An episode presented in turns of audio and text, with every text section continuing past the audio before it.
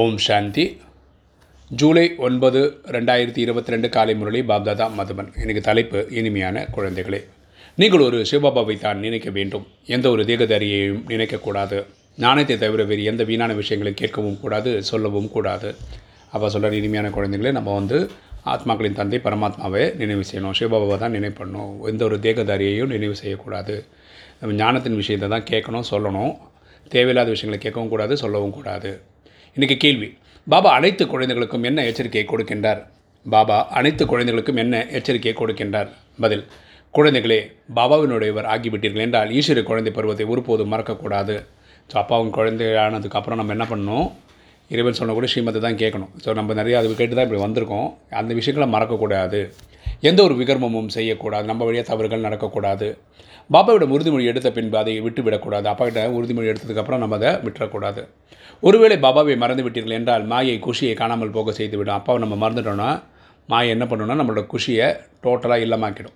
பிறகு புத்தி வீழ்ச்சி அடைந்து கொண்டே இருக்கும், பயந்து கொண்டே இருப்பார்கள். புத்தி வந்து வீழ்ச்சி அடையும், பயத்திலே இருப்பாங்க. விக்ரமமும் செய்து கொண்டே இருப்பார்கள், தவறுகள் பண்ணிக்கிட்டே இருப்பாங்க. புத்தியின் பூட்டு பூட்டிக்கொள்ளும். புத்தி ஆட்டோமேட்டிக்காக லாக் ஆகிடும். புத்தியின் பூட்டு போடுறது மாயை, புத்தியின் பூட்டை திறந்து கொடுக்குறது அப்பா. ஆகையால் சிவபாபாவினுடைய ஒரு ஆகிவிட்டீர்கள் என்றால் குழந்தை பருவத்தை எப்போதும் நினைவில் வைத்து கொள்ளுங்கள். ஸோ அப்பாவோட குழந்தை ஆனதுக்கப்புறம் நீங்கள் இந்த நாலேஜை ஒழுங்காக ஃபாலோ பண்ணுங்கள். இன்றைக்கி தாரணை. ஃபஸ்ட்டு பாயிண்ட்: சங்கதோஷத்தில் வந்து ஈஸ்வரிய குழந்தை பருவத்தை மறக்கக்கூடாது.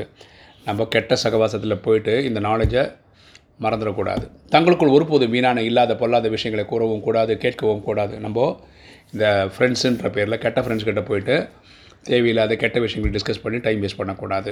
ஞானத்தின் விஷயங்களையே பேச வேண்டும். நம்ம பேசுகிறதா இருந்தால் ஞானத்தின் விஷயங்களை டிஸ்கஸ் பண்ணோம். ரெண்டு, ஒவ்வொருவருக்கும் பாபாவிடம் ஆசையை அடைவதற்கான யுக்தியை தெரிவிக்க வேண்டும். ஒவ்வொருத்தருக்கும் நம்ம என்ன பண்ணோம்? பாபாவிடந்து அடைஞ்சிருக்க ஆசையை, யுக்தியை சொல்லணும். மம்மா பாபா பாபாவை முழுமையாக பின்பற்ற பின்பற்றி ஓய்ந்த பதவிக்கான அதிகாரத்தை அடைய வேண்டும். So mamma Baba number one number two பொசிஷனில் வந்து பாஸ் ஆகி காமிச்சிருக்காங்க. ஸோ நம்ம வந்து அவங்கள ஒரு பெஞ்ச் மார்க்காக எடுத்து நம்மளும் அந்த மாதிரி பாஸ் ஆகணும். பாபாவின் நினைவில் இருந்து விகர்மங்களின் சுமையை இறக்க வேண்டும். அப்பாவோட நினைவில் இருந்து விகர்மங்களோட பாவத்தை, அதன் விகர்மங்களை குறைக்கணும், இறக்கி வைக்கணும், சுமையை இறக்கணும். வரதானம்: சமயத்தினுடைய ஞானத்தின் நினைவில் வைத்து அனைத்து கேள்விகளையும் முடிவடை செய்யக்கூடிய சுதர்சன சக்கரதாரி ஆகுக.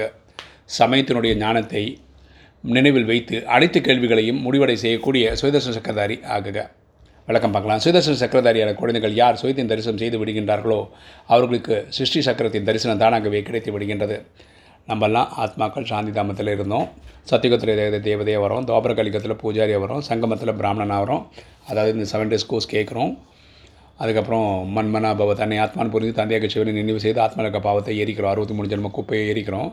அதன்படி ஒரு நாள் கர்மாத்தை தவறோம். கர்மங்களை வென்ற நிலை அடைகிறோம். அப்போ ஃபரிஸ்தாகி சூட்சுமாதத்தில் கொஞ்ச நாள் இருக்கிறோம். அப்புறம் அட்வான்ஸ் பர்த் வேறு எடுக்கிறோம். அதுக்கப்புறம் நம்ம திரும்ப வீட்டுக்கு போய் திரும்பி இந்த சைக்கிள் திரும்ப திரும்ப வரும். இதுதான் சுயதர்ஷன சக்கரதாரி. நாடகத்தின் ரகசியத்தை அறிந்திருப்பவர்கள் சதா மகிழ்ச்சியாக இருப்பார்கள். யாருக்கு இந்த நாடகத்தின் ரகசியம் தெரியுதோ அவங்க எப்போவுமே சந்தோஷமாக இருப்பாங்க.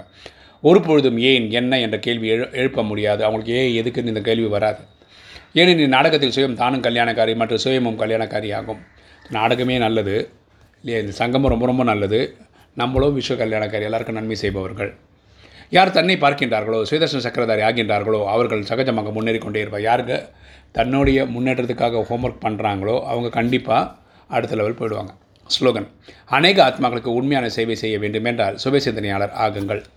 அநேக ஆத்மாக்களுக்கு உண்மையான சேவை செய்ய வேண்டுமென்றால் சுபசிந்தனையாளர் ஆகுங்கள்.